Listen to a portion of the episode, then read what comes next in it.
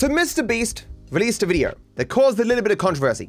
It is titled, I spent seven days in solitary confinement, where he spends seven days in solitary confinement. I found a lot of what was said in the video to be frankly bullshit. I'm not judging him in some way for doing this, but as you guys likely know, uh, I have a psych degree, and one part of that psych degree was that I spent weeks looking at the research into solitary confinement. And I ended up writing a fairly long essay on the topic, which I actually found, submitted it January 2016. It's, it's not that ridiculously long, apparently. It looks at the research as it was in 2016. And so, just to make sure that things hadn't changed significantly, I, I did look into some more recent studies, one in from 2018 and one from 2020, and it seems as though not much has changed. So I can give you a, a broad summation of the problems with this research. And it's probably what you might expect. When you have something that is postulated to have negative psychological ramifications for people, it's a, it's a thing that's very hard to study because you can't just take, you know, 100 people off the street,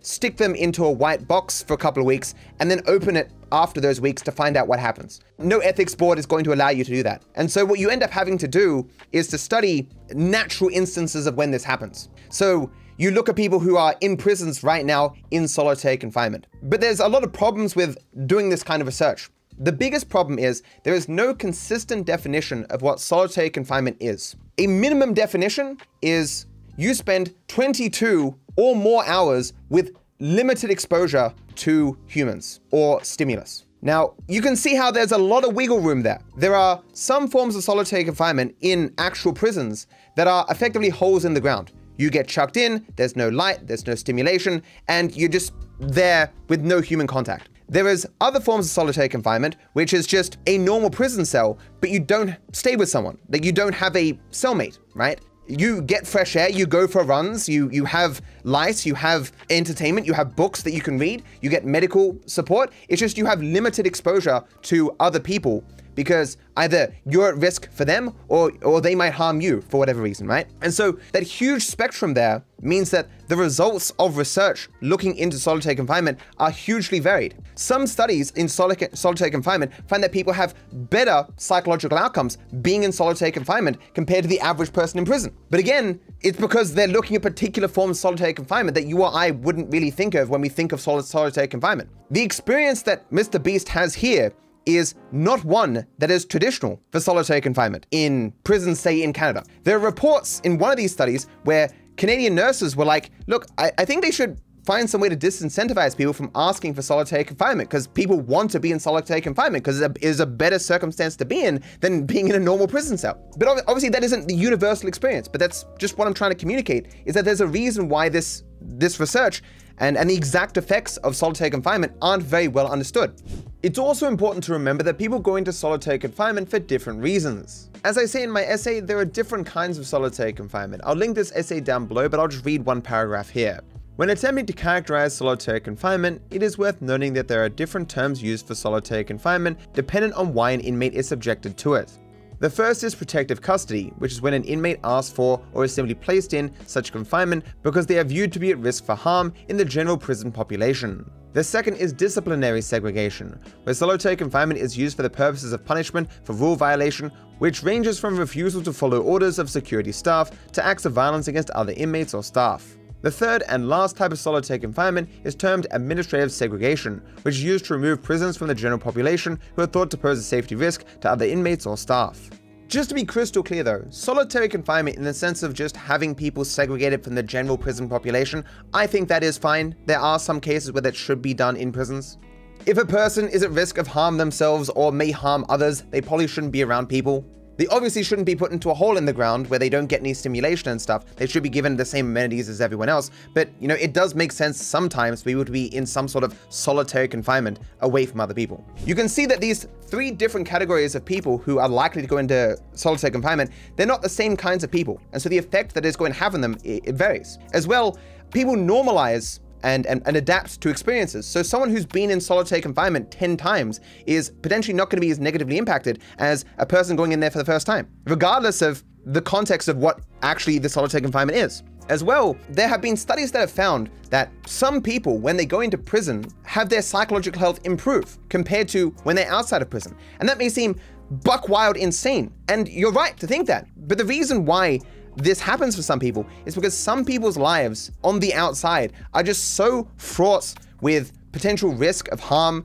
They're, they're malnourished. They're, they're, they're worried about, they, they can't sleep well. They don't have places to sleep and stuff. So, so going into a prison actually leads them ha to having a schedule, consistent meals, a consistent place to sleep, actually getting medical care, something they might not be able to get in their circumstances outside of prison, and so they actually improve. But you wouldn't, from that information, say, oh, we should all just go to prison so our psychological health will improve. It's that the people who are being studied in prison or, or in solitary confinement are not normal people. They aren't Mr. Beast. Even looking at studies into solitary confinement is not likely to get, give you a good idea as to what might happen to a person like Mr. Beast, because Mr. Beast isn't traditionally the sort of person going to prison or being put into solitary confinement. Most of the reason why we look at solitary confinement as torture at least when we look at you know, the hole in the ground, no, no stimulus, no light or whatever, it's just because people who do it say, yo, it sucks. And you can probably understand it would suck. Mr. Beast went in seven days, he's like, this was fucking horrible. And so I think it's a fair statement to say that solitary confinement is generally speaking not something you want to do. But there are statements in this video where he's like, look, man, if you're in solitary confinement for 50 hours, it can have permanent psychological damage. Anything past 50 hours in a white room like this can lead to permanent psychological damage. There's, there's nothing like that in the research, right? There. And, and, and this dude, they, they've got some quack dude in the video. He's meant to be a psychologist or something, but he's just saying random stuff like, oh, Mr. Beast is going primal. It's the natural human urge for freedom. He's regressing to primal instinct. It, it's just very strange, right? Mr. Beast, in that cell, had with him a pen and a notepad. He had a clear purpose of why he was in there. He knew that his experience was going to end. He did ad reads. He was so psychologically fine. He had a camera in which to talk to. He had some purpose, he had hope for the future, right? These are the sorts of things that people who are in solitary confinement don't necessarily have. They're people in prison who are potentially already depressed. Mr. Beast is a psychologically healthy person with a, a, access to wealth and a fortune and, and, and, a good future and stuff. This is a temporary stay for him, where that isn't necessarily the case for most people who are in prison or in solitary confinement. So it's irrational to expect that a person like Mr. Beast, having limited human contact for seven days, would have significant psychological harm from doing this, is what I'm saying. The reason why I, I looked at this specifically was that I found videos where people like, man, Mr. Beast has gone insane doing this to himself, man. He's gonna he's gonna fuck his brain up forever. That's just nonsense. it, it is all nonsense. The thing that I think that hurt Mr. Beast most in this whole procedure was something that you don't traditionally get in solitary confinement, which is he had the lights on permanently. You see him here, how he's got like the, the blanket over his head trying to block out the light. That was his problem, I think. The reason why this was so arduous for him wasn't because he was alone for seven days, you know, with a camera and notepad and all this stuff. The reason why it was so bad for him is because he had no idea how much time was passing.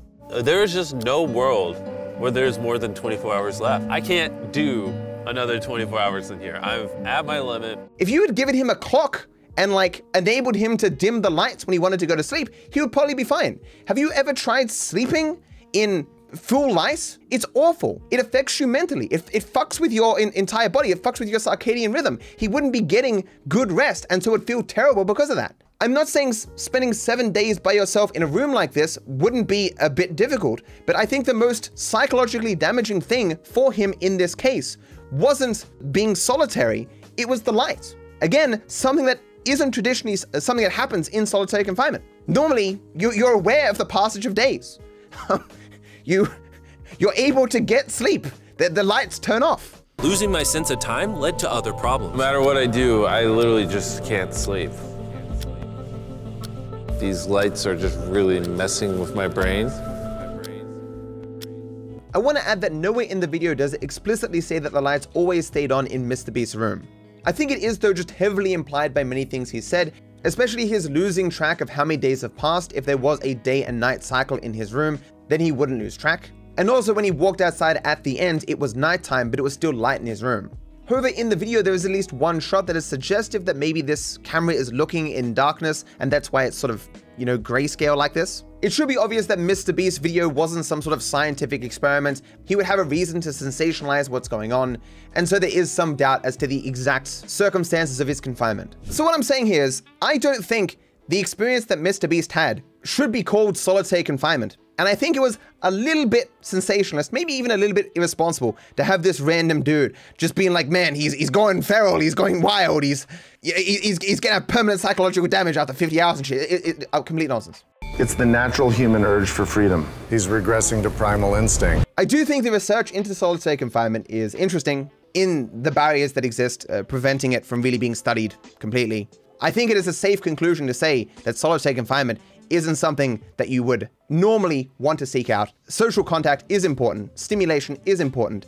Certainly, getting sleep with the lights off is important, but I do not think for even a second that Mr. Beast here for these seven days was risking his mental health significantly, or was it much risk uh, of long term health ramifications. I think this was fine.